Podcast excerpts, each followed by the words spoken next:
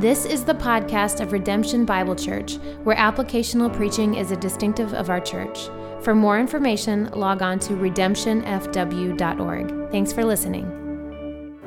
Good morning. I'm going to be reading Acts 21 1 through 16, if you'd like to follow along. And when we had parted from them and set sail, we came by a straight course to Kos, and the next day to Rhodes, and from there to Patara. And having found a ship crossing to Phoenicia, we went aboard and set sail. When we had come in sight of Cyprus, leaving it on the left, we sailed to Syria and landed at Tyre, for there the ship was to unload its cargo. And having sought out the disciples, we stayed there for seven days. And through the Spirit, they were telling Paul not to go to, on to Jerusalem when our days there were ended, we departed and went on our journey, and they all, with wives and children, accompanied us until we were outside the city. And kneeling down on the beach, we prayed and said farewell to one another, then went on board the ship, and they returned home. When we had finished the voyage from Tyre, we arrived at Ptolemais, and we greeted the brothers and stayed with them for one day. On the next day, we departed and came to Caesarea, and we entered the house of Philip the evangelist, who was one of the seven, and stayed with him. He had four unmarried daughters who prophesied. While we were staying for many days, a prophet named Agabus came down from Judea, and coming to us, he took Paul's belt and bound his own feet and hands and said, Thus says the Holy Spirit. This is how the Jews at Jerusalem will bind the man who owns this belt and deliver him into the hands of the Gentiles. When we heard this, we and the people there urged him not to go up to Jerusalem. Then Paul answered, What are you doing, weeping and breaking my heart? For I am ready not only to be imprisoned, but even to die in Jerusalem for the name of the Lord Jesus. And since he would not be persuaded, we ceased and said, Let the will of the Lord be done. After these days, we got ready and went up to Jerusalem. And some of the disciples from Caesarea went with us, bringing us to the house of Mnason of Cyprus, an early disciple with whom we should lodge. Thanks, Corinne. Well, it's uh, nearing October 31st, and if you're on social media, you're going to see two very different friend groups begin to emerge. One of the friend groups is going to be those who really love Halloween and the spookiness of it, and all that's going to kind of come to the surface. But then you have your reformed bros, and uh, they're going to start throwing out memes of Martin Luther all over the place. Uh, because, like this one, yeah. Mm-hmm. Uh, so, Martin Luther, uh, if you don't know, was a was a Catholic monk who um, was reading scripture and uh, primarily from Romans chapter 1, where the just shall live by faith, and came under conviction that it wasn't through works uh, of the church, but through faith uh, alone, someone is saved, and uh, began to really study scripture with now uh, Holy Spirit enlightened eyes, and saw many, many places where the Catholic Church was teaching false doctrine. And so he boldly nails these 95 arguments uh, to the Wittenberg Castle wall. Well, uh, he then also began to prolifically write against some of these uh, doctrines. He was convinced by scripture of truth. So he wrote these things down. And of course, that got the attention of the Catholic Church. And fast forward now to April of 1521 and what we call the Diet of Worms. And if you don't know, Worms is a um, city in Germany and where the both the secular government and the religious leadership began to examine several different heresies, and Martin Luther was the one remembered the most. And so they come and they bring these writings and they spend two days on this. One day they basically affirm the fact that Martin Luther wrote all of these books, in which he did. And then they said, Well, you will you recant these? And he said, Give me a night to just sit and to pray. There was a lot of intimidation, a lot of pressure. The emperor was there, all these religious leaders were there. So he goes and prays. You can read some of those prayers. But then he comes back the next day and is examined. And the uh, kind of moderator at the time was Johann Eck, and he said the following. And what I want you to do is I want you to put yourself in his shoes, Martin Luther's shoes. You've read some Bible, you're convinced of some truth that's true according to his word, and you're being massively pressured to recant. In fact, here's what he said uh, Martin, how can you assume that you are the only one to understand the sense of Scripture? Would you put your judgment above so many famous men and claim that you know more than all? You have no right to call into question the most holy Orthodox faith instituted by Christ, the perfect lawgiver, proclaimed through the world by the apostles, sealed in red blood by the martyrs, confirmed by the sacred councils, defined by the church and all her fathers, believed until death, and given to us as an inheritance. Now we're forbidden by the Pope and the Emperor to discuss, let there be, uh, unless there be no end to the debate. I ask you, Martin, Consider candidly and without horns.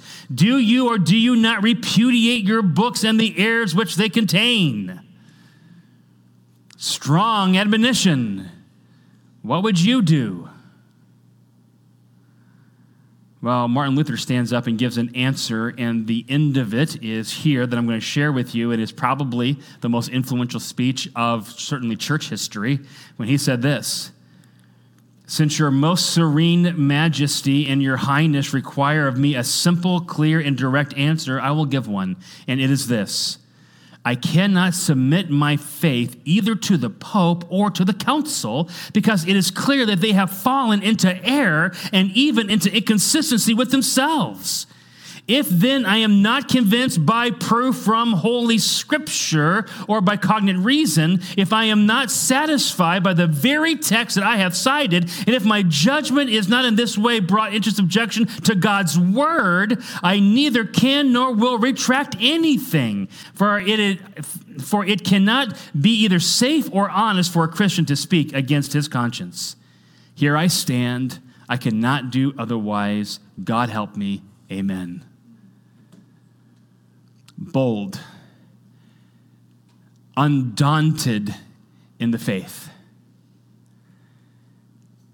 I want to challenge us in this today because, come on now, we have massive amounts of pressure to stop believing what the Word of God says and to adopt what common culture is teaching is true. Lots of pressure. Not only that, man, we have our own hearts that draw us away to other things and other pursuits. And I want to challenge us this morning that we need to be undaunted in our mission of the gospel going forward. You know, like Paul is here in our text. In Acts 21, Paul is convinced of the Spirit. He's to go and preach the gospel in Jerusalem, and all kinds of pressures are coming to get him off that very path. And he remains faithful and true and undaunted in that. In fact, uh, take a look at this with me, if you will. Go back to Acts chapter 20. Acts chapter 20, let your eyes fall on verse 22 to hear him really confirm this passion in his heart. Look at Acts 20, verse 22, which says this And now behold, I am going to Jerusalem, constrained by the Spirit, not knowing knowing what will happen to me there, except that the Holy Spirit uh, testifies to me in every city that imprisonment and afflictions await me. Now, watch what he says in verse 24.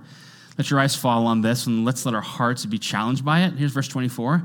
But I do not account my life of any value, nor as precious to myself, if only I may finish my course and the ministry that I receive from the Lord Jesus. Here it is to testify of the gospel of the grace of God.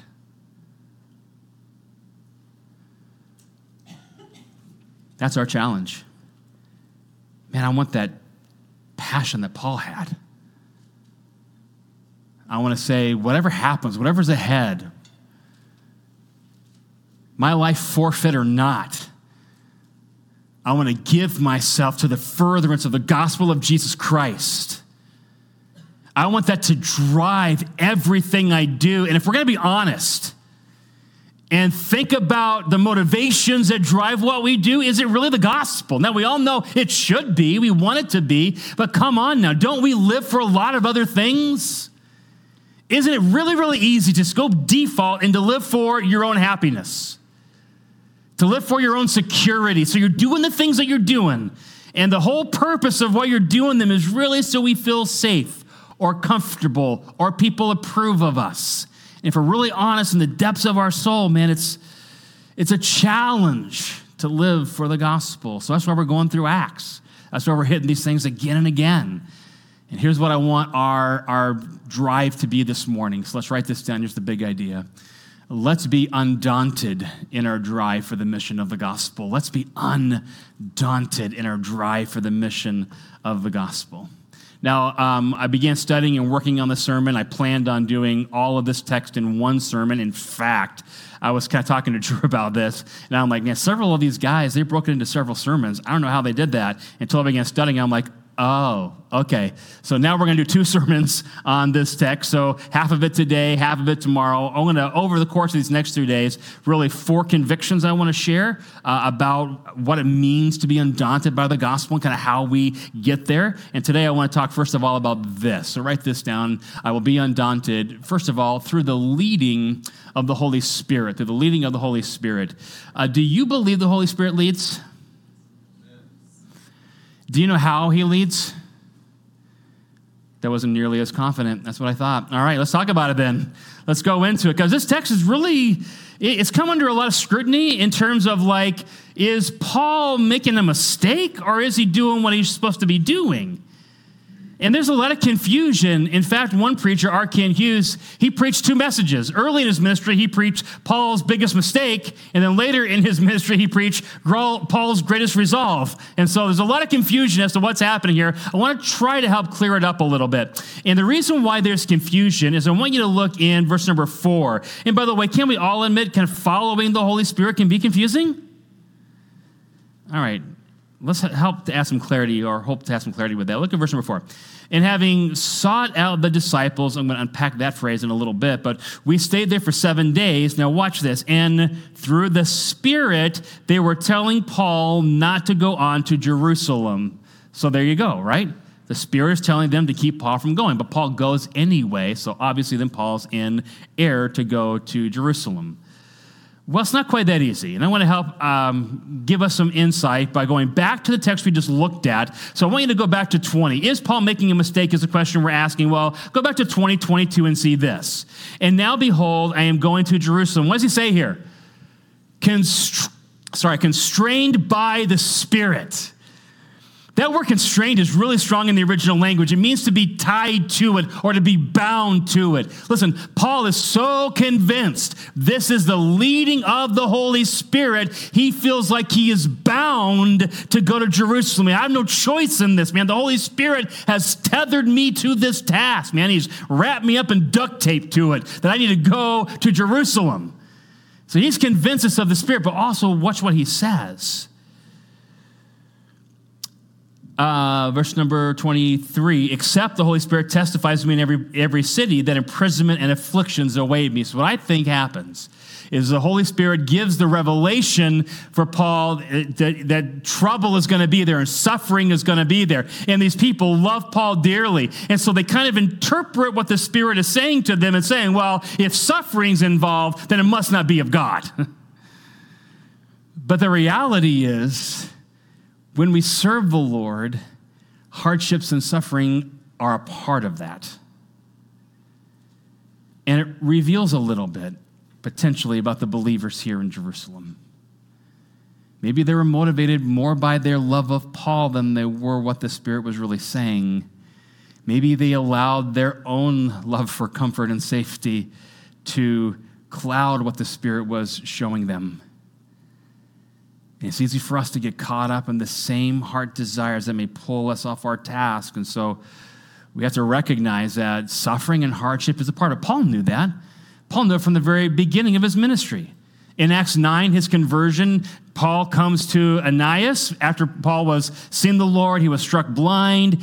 Uh, the Lord visits Ananias and sends Ananias to Paul. Then you have this exchange from the Lord to Ananias. He says this, but the Lord said to him, Go, for he, Paul, is a chosen instrument of mine to carry my name before the Gentiles and kings and the children of Israel. Watch this now. For I will show him how he must, what should suffer for the name of my, for the sake of my name.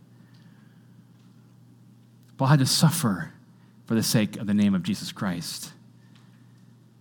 By the way, hop back into Acts 21, verse 13, where Paul repeats this same passion. This is Paul uh, in Acts 21 13. Then Paul answered, What are you doing, weeping and breaking my heart?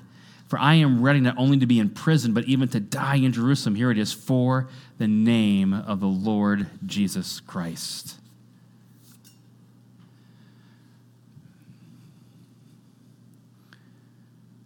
I want to, as your pastor, as your friend, as the one who is called this morning to stand and proclaim the word of the Lord to you, I want to say to you that all of us are called to live for the name of Jesus Christ and the furtherance of the gospel of Jesus Christ. In fact, I'm going to say it really strongly. You ready for this?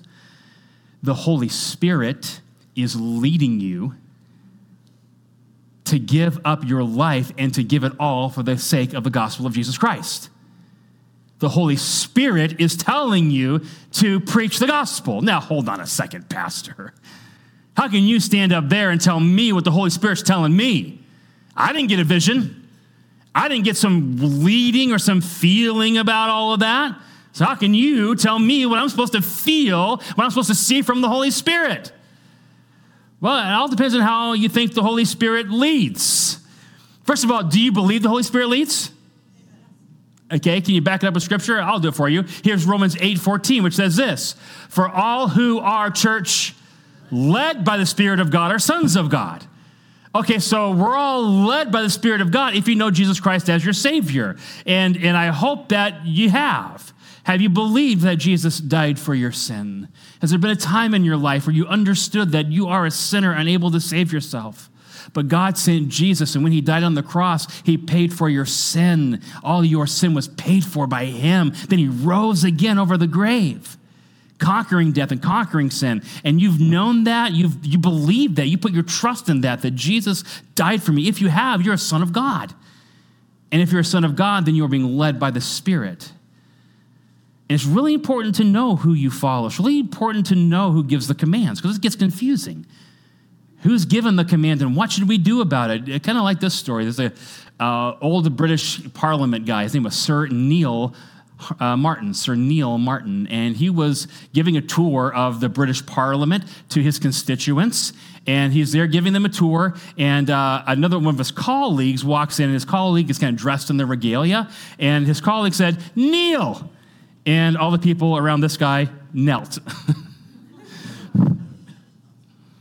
It's important to know who's given the command. So let's ask the question okay, how do we know when the Holy Spirit is leading us to something? How does a leading of the Holy Spirit work? And to help you with that, let's look at a teaching from Jesus himself. Go to John chapter 14. John chapter 14.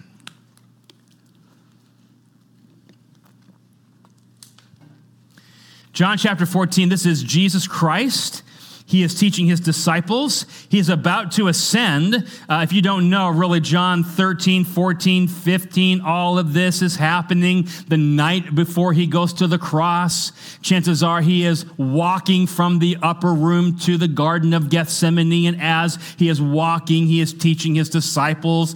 Chances are he passes the vines that are growing along the wall in Jerusalem. And in 15, he says, I am the vine. When you kind of understand the teachings, it's a beautiful thing. But as he's teaching, he says this in verse 15 of chapter 14. So, John 14, verse 15. Now, watch this, church. If you love me, you will keep my what? commandments, okay? And I will ask the Father, and he will give you another helper to be with you forever, even the Spirit of truth, whom the world cannot receive because it neither sees him nor knows him. You know him, for he dwells with you and he will be in you. Interesting. Jesus talking to believers says, okay, he's with you now, but soon he's going to be in you. And Bible scholars believe this marks a, a, change in how the Holy Spirit functioned. Do you remember in Psalm 51 where David prays, and take not your Holy Spirit from me? So we believe back in the Old Testament times the Holy Spirit would fall on people, but then he would also leave people when they fell into sin. Well, something different happens at Pentecost when the Holy Spirit comes. And now when we're believers, he's not just with us, he is in us. So we have this ministry of the Holy Spirit who's baptized us into his body, is now indwelt us. So if you know Jesus Christ, you have the Holy Spirit in you. Now, you don't always live filled with the Spirit. That is something that we pray for and work for and, and all of that and go to his word for, but we do have the ministry of the Spirit active. Okay, then so what does the Spirit do? He's supposed to be our helper. How does he help? Good question. Take a look at verse 23 of John 14. Jesus answered him, If anyone loves me, he will keep my church word, okay? And my Father will love him and will come to him and make our home with him. What uh, whoever does not love me does not keep my words, and the world, the word that you hear is not mine, but the Father's who sent me. Now check this out in verse 25. These things I've spoken to you while I am still with you, but the Helper, the Holy Spirit, whom the Father will send in my name. He will, check this out, teach you all things and bring to your remembrance all things that I said to you. So, what does the Holy Spirit do? How does the Holy Spirit lead? He leads through the teaching of His Word and then remembering or bringing up in our memory what God's Word has said. Okay, uh, test here. Do you believe that Jesus Christ is God? Awesome. You only believe that because the Holy Spirit ignited your heart to believe it. Do you believe that Jesus Christ died on the cross for your sin? And you believe that? Because the Bible says that God so loved the world that he gave his only begotten Son, that whosoever believes in him should not perish but have everlasting life. God demonstrates his own love towards us. while we're still sinners, Christ died for us. And there's some point in your life when you read those truths from the Word and the Holy Spirit taught you those things. Do you believe he's coming again? Maybe today? Maybe right now?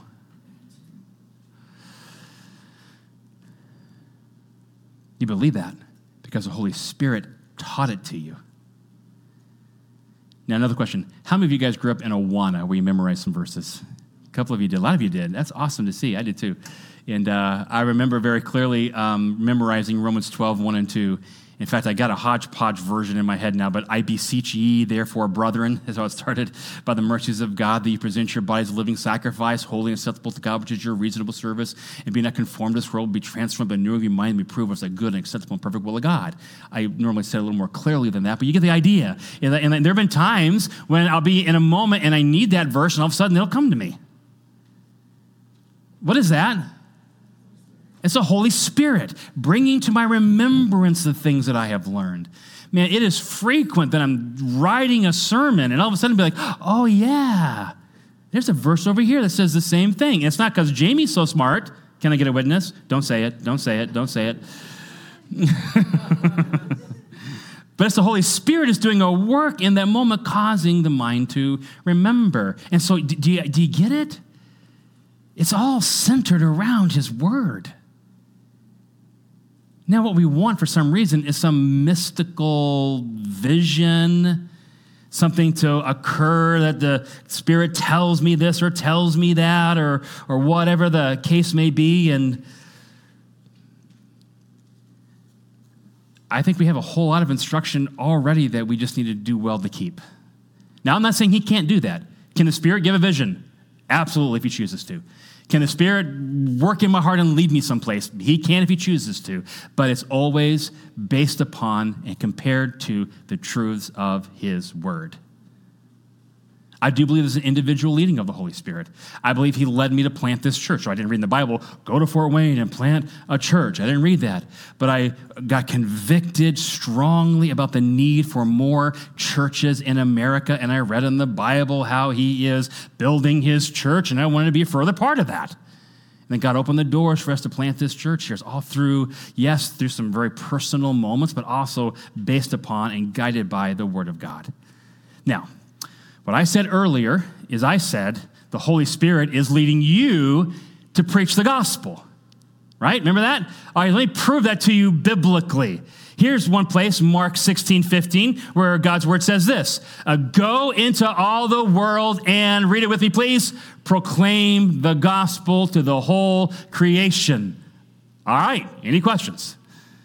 How about this? Here's Acts 1 8. But you'll receive power when the Holy Spirit has come upon you. There's that whole incident of he was with you, but now he'll be in you. It happened at Pentecost, and now happens whenever we believe. Okay, so has come on you, and you will be my witnesses in Jerusalem, in Judea, in Samaria, and to the end of the earth. Does everybody in Indiana know Jesus yet? Okay, how about everybody in Fort Wayne? How about everybody in your neighborhood? You get the idea, man. We are to proclaim, proclaim, proclaim the gospel. But here's what will happen. And come on, you've probably been here with me, and I've been here in this moment, so I'm not casting any shade. Where you're kind of with somebody and you're in this other setting, and something will come up, and you're like, dude, I could so talk about Jesus right now. I could so just go to the gospel with this, but do I do it? Is the Holy Spirit leading me to do that? You know, I'm not really feeling it, so Probably not the Holy Spirit's leading, so I'm not going to say anything. Uh, can you uh, give me the universal sign for how reliable your heart is as a guide for the Holy Spirit's leading? Here's the universal sign. you don't believe me? All right, I know, I know. You've watched a lot of Disney movies. I get it. Go to uh, Jeremiah 17. If you would, please take your Bibles and go to Jeremiah 17. Jeremiah 17. I, I need to talk through these things because these things get confused in Christianity a lot. Well, the Holy Spirit led me to do this. Holy Spirit, well, how do you know He did? Well, I just felt it. Well, okay, maybe. But you got to be careful with that because God's word says something in Jeremiah 17 9. So, someone be willing to get crazy and just read that out loud for me, Jeremiah 17 9. Who's got that for me?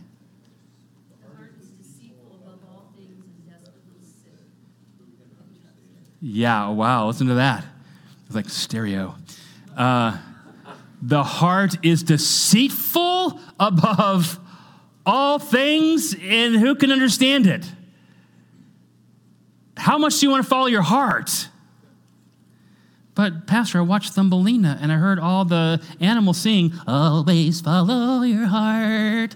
And I just, and you hear all the time, just follow your heart, just follow your heart. Don't follow your heart. Don't trust your heart. Your heart's deceitful. Trust the Holy Spirit through the revelation of His Word. I? How to respond to I? I don't even know, Pastor. So here's another verse that is my favorite. Tell me to preach the gospel without telling me to preach the gospel. This is 1 Peter 2 9 through 10. I love this. So hear this for us today. Check this out. But you are a chosen race, a royal priesthood, a holy nation, a people for his own possession. Wow, that's awesome. That's awesome. Redemption, you're a chosen race. Not everybody has that. You're a royal priesthood, you're a holy nation. You're a people for his own possession. But there's a reason for it. Why? So that you may proclaim the excellencies of him who called you out of darkness into his marvelous light. Once you were not a people, but now you are God's people. Once you had not received mercy, but now you have received mercy. You've been called by the Holy Spirit to proclaim the excellencies of God. And what's more excellent than the gospel of Jesus Christ, which is the context of this, right? You didn't receive mercy, now you have. You were in darkness, now you're in light. It's all about the gospel, man. Let's proclaim that and let's live for that. God's leading us for us to do it. And I'm telling you, I need that reminder. This is why I wanted to go through Acts to pound it in my head. Because tomorrow I'm going to get up in the morning to exercise. I really hope I have the motivation tomorrow to do it, but I'm going to get up and work out. I need to do that more often. I'm going to get to the office and I'm going to just do what I do in the office. And we're going to go to lunch someplace. And I might stop by Meijer and pick some rotisserie chicken up on the way home. And, and I'm in living life. And I can easily live it for my comfort, for my pleasure, so other people will like me. But am I living it with eyes to see the ripe harvest around me and seizing the opportunities of proclaiming Christ. But man, if I do that, oh, Pastor, if I did that, people don't like that. People at work don't like it. Well, just as Paul was guided to preach the gospel and Paul was warned about suffering, Let me share a few things with you. Philippians 1:29, the Holy Spirit says to us, "For it has been granted to you that for the sake of Christ you should not only believe in him, but also suffer for his sake." And in case you're wondering specifically what that's about, here's 2 Timothy 3:12. Indeed, all who desire to live a godly life in Christ Jesus will be persecuted.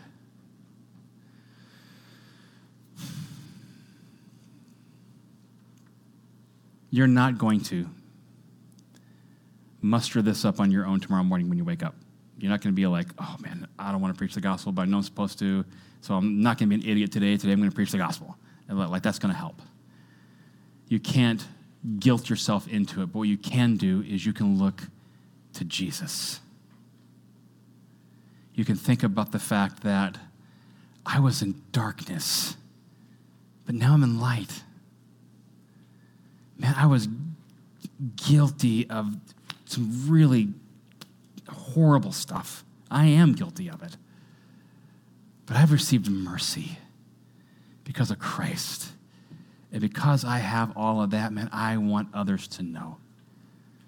And you can say that, and we're going to come alongside you, and we're going to say that too, right? Because we do this together. In fact, it leads me to my next kind of conviction about this in the text. Through the leading of the Spirit, Paul was led by the Spirit, but also this with the help of other believers. With the help of other believers. Hey, church, we need one another. Say that with me.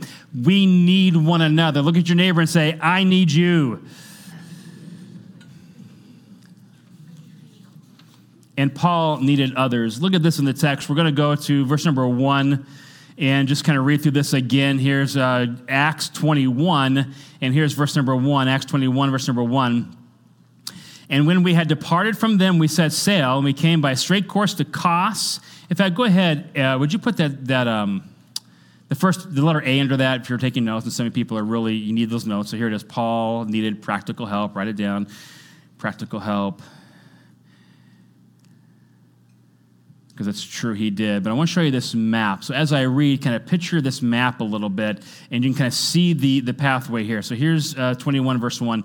And when he had departed from them, he set sail, and we came by straight course to Kos and the next day to Rhodes, and from them to Patara. Okay, so you see that that's a little, it's kind of hard for you to read, but there's Miletus to Kos, Kos to Rhodes, Rhodes to Patara. Lots of interesting things about those cities, by the way. Rhodes is the city of roses. Uh, Patara is where the, um, uh, um, what's his name? The Hippocratic Oath, Hippocrates was from there, has School of Medicine. Anyway, doesn't really push the ball down the field. But then they set sail to Tyre, and that was a long journey. That was five days in a boat. And at, at Patara, they got into a bigger ship because they needed like a long ship to make this longer uh, sail. They got to a bigger ship and they sailed all the way to Tyre. Now, since it's a cargo ship, and by the way, you can see we left Cyprus on the left, it says, because that's what they did. And they got to Tyre. And then at Tyre, it's really interesting. So I want you to, to just notice now in the text how Luke, who writes this, paints the picture of Christian relationships. And there's some beautiful things going on here. In fact, all the way back in verse number one, it's kind of hard to see in the ESV, but he said this, and when we had parted from them, that word in the original language is like tearing yourselves away from one another. So Paul was with these Ephesian elders at Miletus, and, and they had this incredible exchange where Paul says, You're not going to see my face anymore. And they wept and they prayed. And that word there in, in chapter in verse number one is they had to tear themselves away from them. And then he goes to Tyre and take a look at verse number five. When our days uh, were ended, we departed